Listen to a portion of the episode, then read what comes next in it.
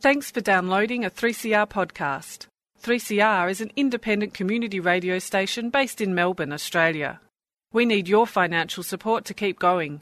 Go to www.3cr.org.au for more information and to donate online. Now stay tuned for your 3CR podcast.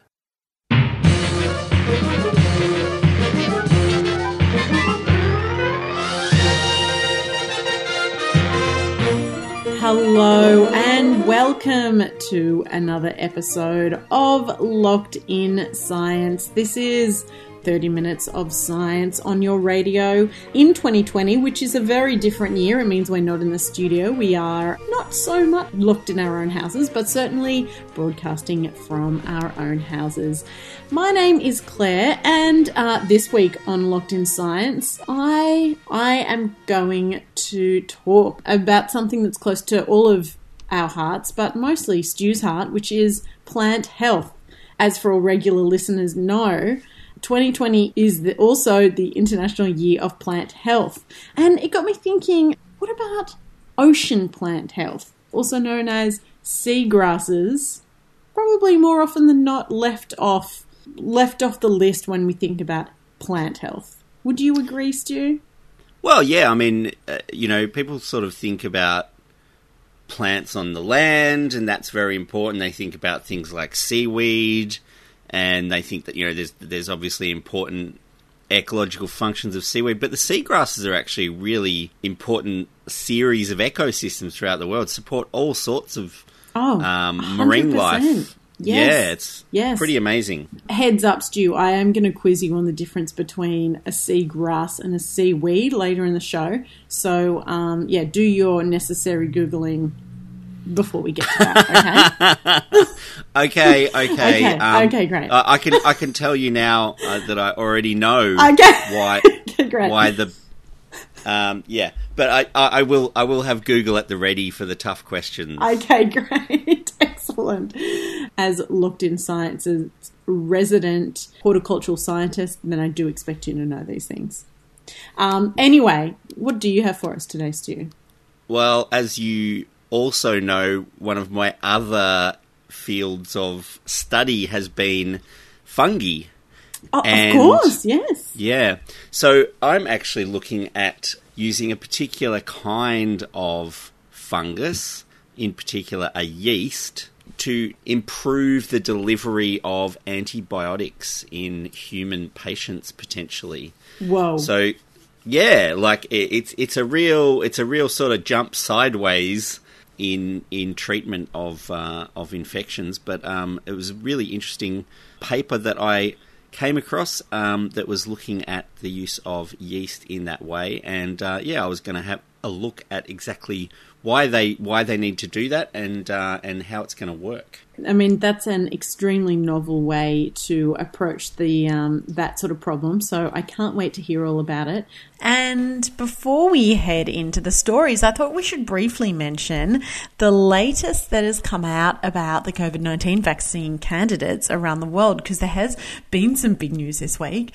First up, the most recent news of the Oxford vaccine. So, researchers have just released late stage trial results that the vaccine stops around 70% of people developing COVID 19 symptoms. And depending on how it is taken, this number can uh, this number actually increases to 90% of people. So, this trial's been done with around 20,000 people from around the world, and there have been no serious side effects reported. Now, people would be familiar with this vaccine as Australia has a deal to start producing 30 million doses of it once approved by regulators. The thing that sets this vaccine apart from the others is that it doesn't require super low temperatures for storage. So, when you think about it, a much better option for transportation to really remote locations around the world, um, and and a lot better for developing countries. It's also a lot cheaper to produce, which is fantastic. It means a lot more people are going to be able to access it. Um, now, one of the other vaccine results that's been giving hope is the Moderna vaccine. So this has just been announced, um, and it is a vaccine that has a 95% efficacy. So um, got me thinking about what this really means. Um, and the way that researchers work this out is in their trial of, you know, thousands and thousands, tens of thousands of people that take this vaccine, around 95 participants in the trial ended up developing COVID 19.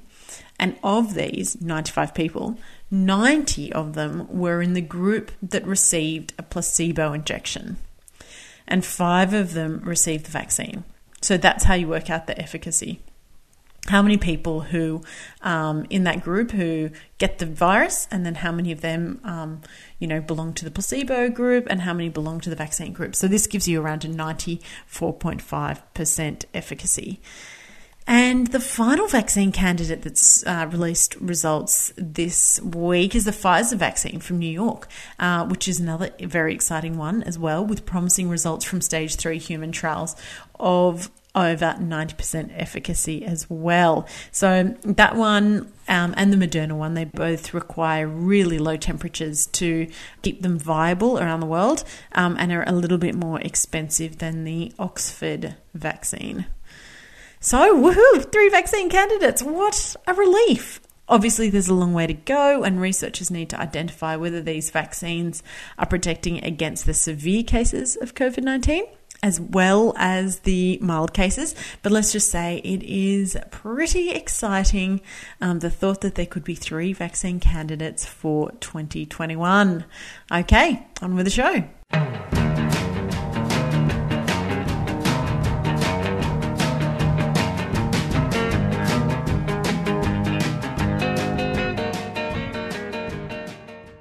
As far as human health problems this year, the focus has obviously been on a particular virus. You might have heard people mention it on the news if you've been awake at any time in the last 11 months or so. And look, with news of various vaccines being effective in preventing that particular infection, things in that area might start looking more hopeful mm. as we as we move into the new year.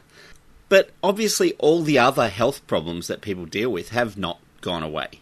Uh, and while some things have been less of a problem this year because of lockdown precautions, um, you know, certain illnesses, fl- influenza was was lower than than usual, much lower than usual, in fact, because of those um, precautions we were taking. But for for other illnesses, it's been pretty much business as usual. So we have talked a lot about antibiotics on the show in the past, um, and they were one of the biggest medical breakthroughs of the 20th century, but there's obviously some problems associated with them too. And despite the fact that antibiotics are used to treat a huge number of infectious uh, diseases, um, they have also been a victim of their own success in that people have somewhat overused them, overprescribed them. People have used them incorrectly, and we've let, which has led to, uh, you know, an issue with uh, bacterial resistance. So there's there's a bit of a minor crisis in the use of antibiotics in that we can't really uh, rely on them against some infections. So the thing about bacteria is that they react to the selection pressure that the antibiotics introduce by evolving to become resistant to particular antibiotic treatments, which then makes those antibiotics not very useful. Um, or less useful, should we say. Uh, one of the other problems with antibiotics is that patients can become susceptible to reinfection by other bacterial pathogens because of the lack of competition from other mm. bacteria. So when you're a healthy person, you're basically covered inside and out with hundreds of different bacteria all over your body, all inside your body. And when you take an antibiotic treatment, it is often not a very directed treatment, so it'll just right. wipe out a, a, large range of bacteria, it's, which um, means quite broad spectrum. Would you say that's that's correct? And what happens then is there is a basically a vacuum, mm. and na- nature abhors a vacuum, as we've all learned, I'm sure. And other bacteria can come back in, and if those are bad bacteria, the lack of competition means they just take over and that person can get reinfected. It reminds me of when I, um, you know, take out all my winter plant, leave my garden in fallow for a little while. A whole bunch of seeds from weeds just pop up and populate it. You know, they just take advantage of the of the situation. Well, that's that's a pretty good um, analogy, really, because they're using all the available sunlight and all the available water and all of the available nutrients. That's exactly what the bacteria are doing. They're using all of the resources that are available, and there's no one competing, so they breed up in big numbers very quickly. So that lack of competition leads to reinfections from other things. One example of this is a bacteria called Clostridioides difficile which causes recurring infections, particularly in elderly patients, often after they've had treatment with antibiotics for a different infection. So they get treated for an infection, that original infection goes away, but then they get this uh, Clostridioides difficile infecting them because of that uh, the antibiotic. So this particular bacteria infects the colon and patients often have resurgences of infection one after another, which weakens them mm. over time and can even be fatal if they if it doesn't clear up. So we've mentioned on the show fecal transplants as well. Yeah. Um, transfusions, I think they've been referred to. I've never um, heard that, but I love it. Uh, so, so fecal transplants have been shown to be partly effective in overcoming the side effects of antibiotics by replacing the lost flora of the colon and reducing that vacuum effect of the um, the antibiotics. Um, but they are still quite a, a risky procedure. So they you know they're not cheap enough or safe enough to carry out every time someone has a course of antibiotics. So scientists have been looking for simpler alternatives. And in a paper published late last month in October, scientists have deployed a completely different op- approach using specially modified yeast to deliver a dose of antibodies that can kill off the bacteria.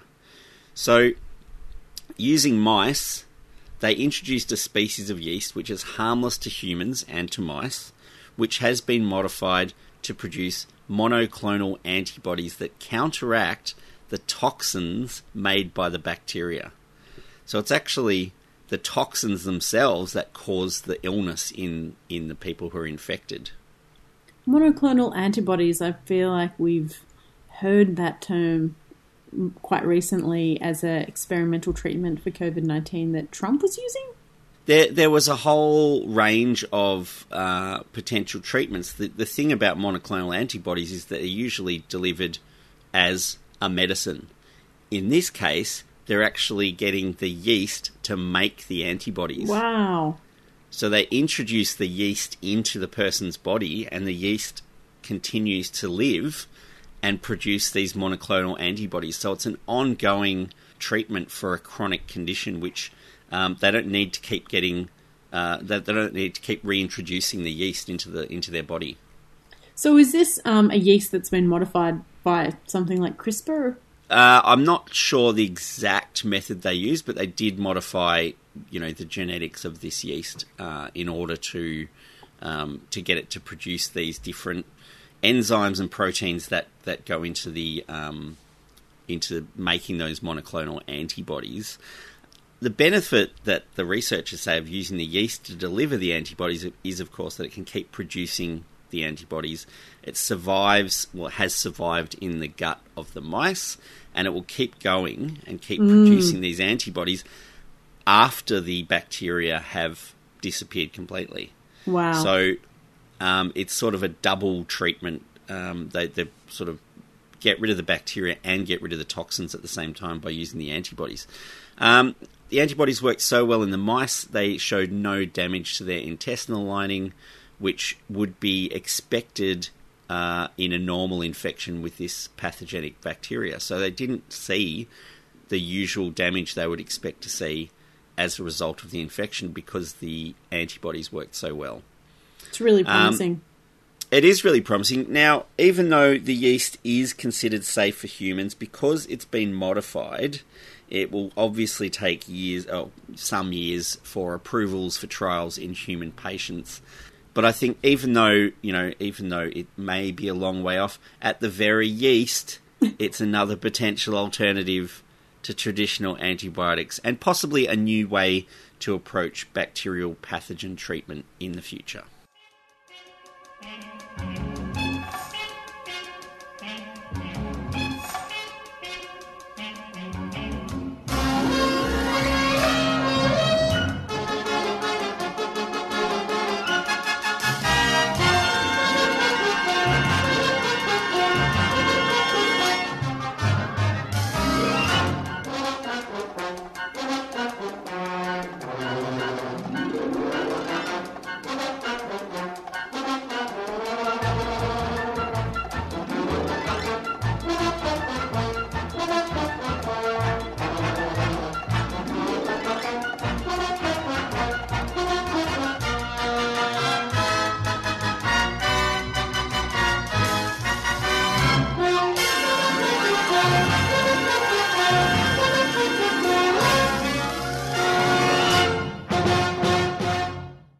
So, Stu, 2020 has been a bit much, um, but as regular listeners would know, it is also 2020 the year of, well, the international year of plant health.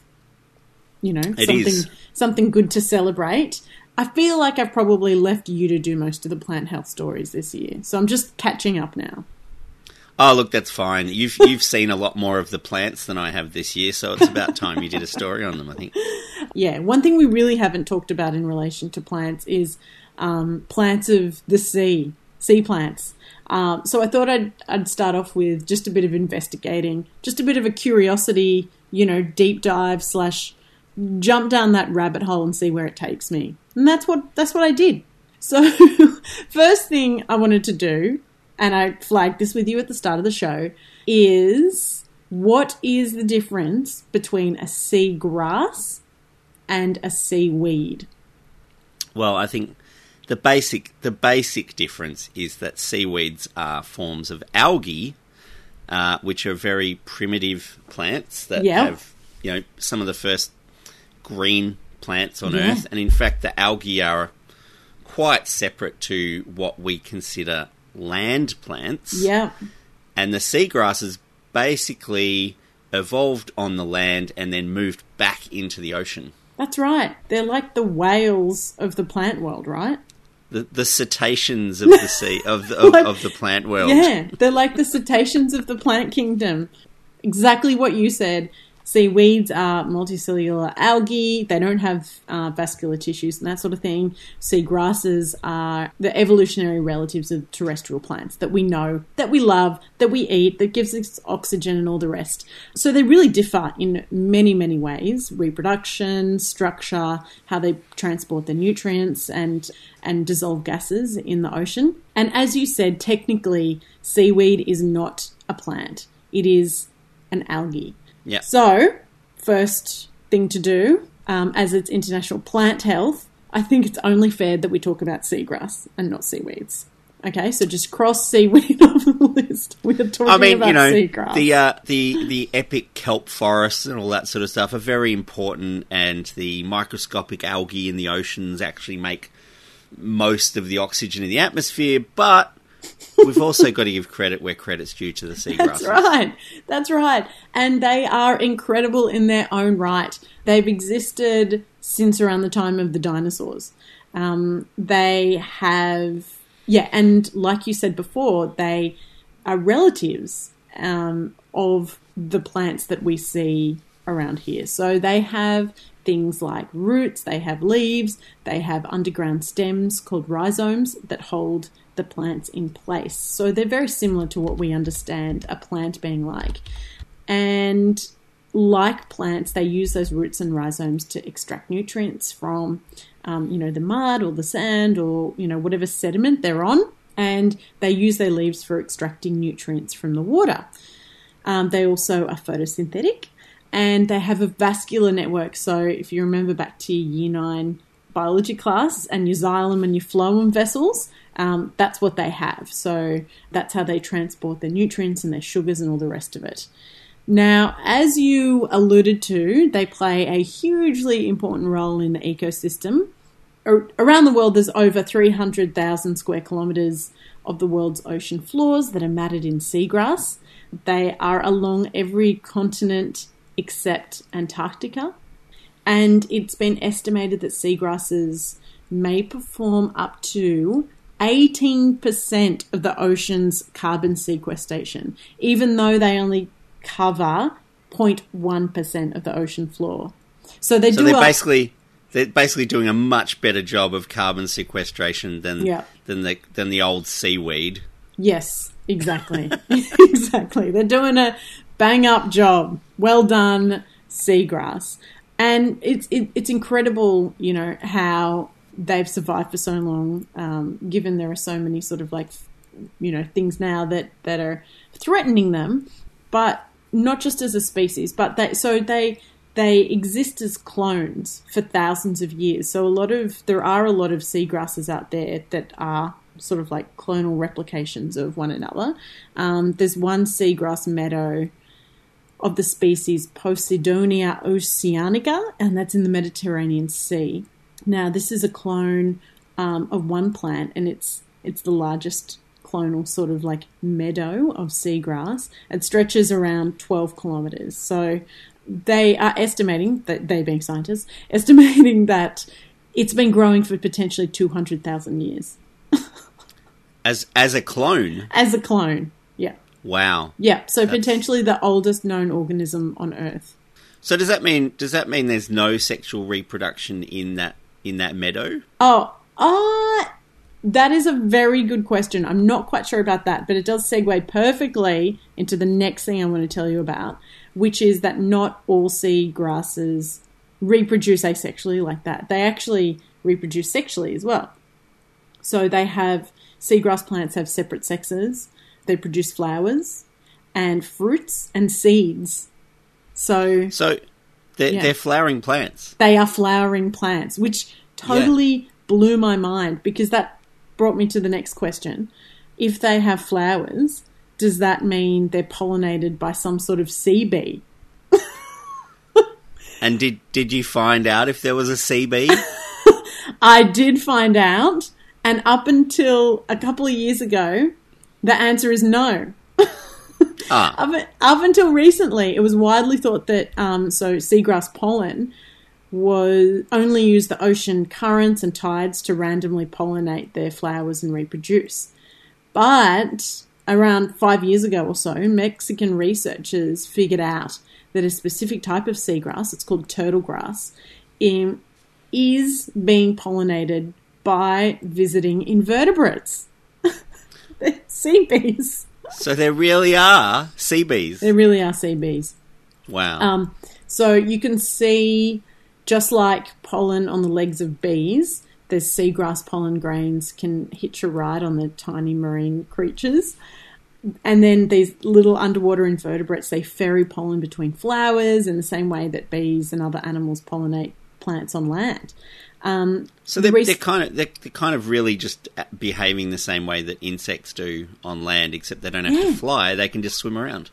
they can just swim around. Exactly. Yeah. Um, and researchers tested the theory in the lab. So they added crustacean, you know, bee containing seawater to a laboratory aquarium with male and female turtle grass flowers, some of which had pollen grains. And then within 15 minutes, they found extra pollen on um, on the female blooms, whereas in the control tanks there wasn't any extra pollen. So they can tell in sort of you know experimental conditions that pollination and sort of like extra pollination can happen um, and will happen when you've got these um, bees getting around. So it's it's it's an active pollination Yeah. process, not not just a not just a random, Yeah, you know, water pollinated Yeah. arrangement. Exactly. So they haven't taken into account, you know, um, uh, water movement here. So what they showed is when there is no water movement, there was sex, su- successful pollination of the sea grass flowers by the sea bees. But you know, it, they they haven't tried out. They haven't really tested it in situ and what happens when you've you've got you know tides and ocean currents and whatnot, um, and how much pollination is actually happening um, in the real world. Anyway, yeah, so it's sort of blew my mind the idea that we, you've got sea bees happening um, you know, going around and pollinating little little flowers on sea grasses, and presumably the drive for the invertebrates and why they do this is probably the same as bees. So the pollinators, you know, the little invertebrate crustaceans, are probably attracted to the delicious pollen. Um, and then some sticks to their bodies and is later deposited when they visit a female flower.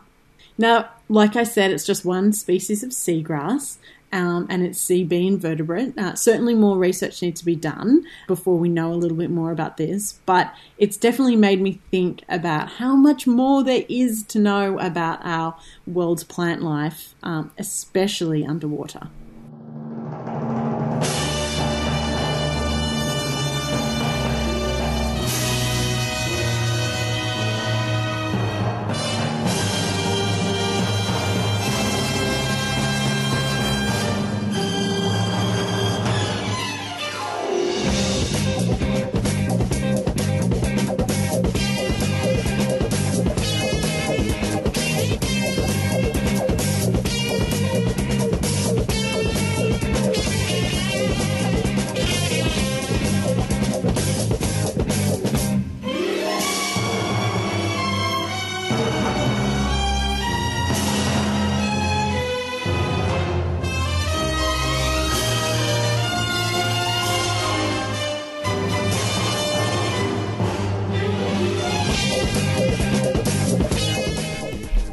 That's all we have time for on another episode of Locked in Science. We hope you are staying safe wherever you are across Australia. Locked in Science is normally recorded in the studios of 3CR on the lands of the Kulin Nations, uh, but at the moment is being recorded in our home studios with the kind support of the Community Broadcasting Foundation and broadcast across Australia on the Community Radio Network. If you would like to get in touch with us, we would love to hear from you. You can email us at lostinsci at gmail.com. You can find us on Twitter where we are Lost in Science 1. Find us on Facebook where we are Lost in Science on 3CR. You can also download us as a podcast wherever it is that you do get your podcasts from. Or you can tune in again next week when Stu, Chris, and Claire get locked in science.